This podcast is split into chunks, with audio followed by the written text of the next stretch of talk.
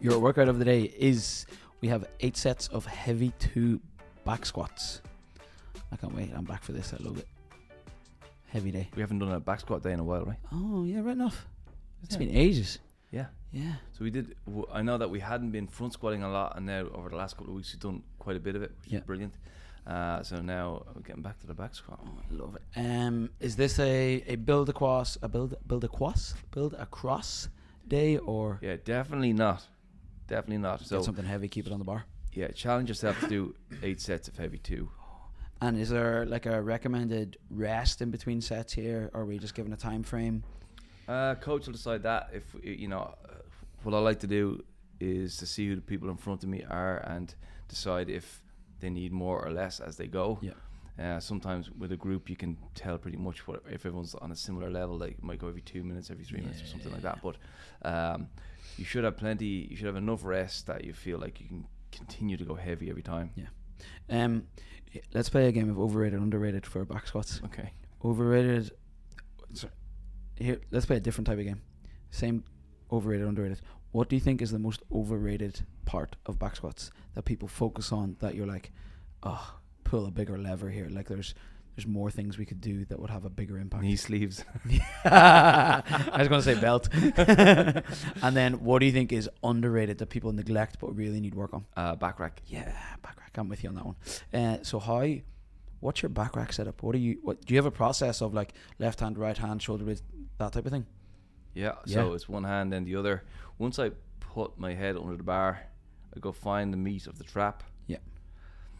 And then it's almost max effort to pull the shoulder blades back and down. Yeah. So that I can, try and get my wrist flattened out. That's a good signal for me that I don't have a big kink in the wrist. Yeah.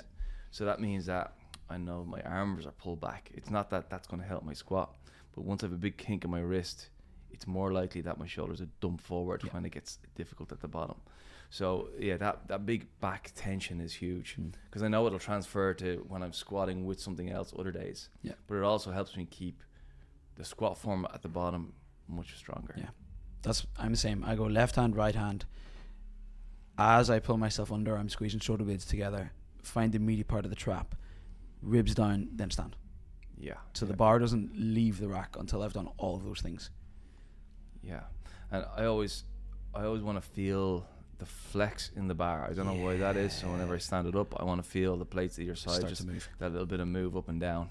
So I feel like in the center is so pinned to me that the only thing that can move is the extremity. There's of the that bar. Big connection. Yeah, that's the thing with me. And then when I walk out, I get extra attention for that back rack by trying to pull my elbows into my hips. Yeah. Okay. Yeah. Like they don't move.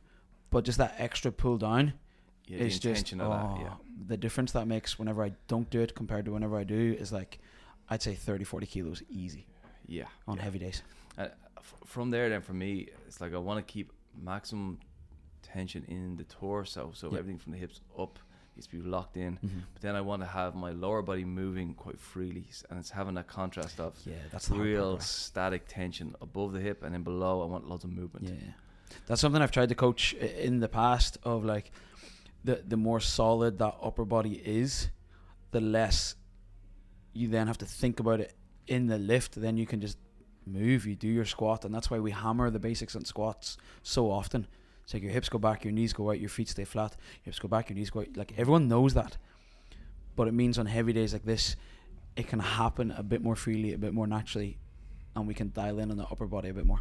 Yeah, and trying to keep everything in position at the bottom of the squat, like the feet planted and balanced, the knees out and all that, we can almost add so much tension to the system, the lower body as well, that we can lose movement. Yes. So we do have to remember we're trying to strengthen our leg drive, which means the leg has to fully bend and then fully straighten explosively. We should feel athletic in our lower body while definitely stable and in position. Yeah. But we don't want to have it so dialed up that we can't really move.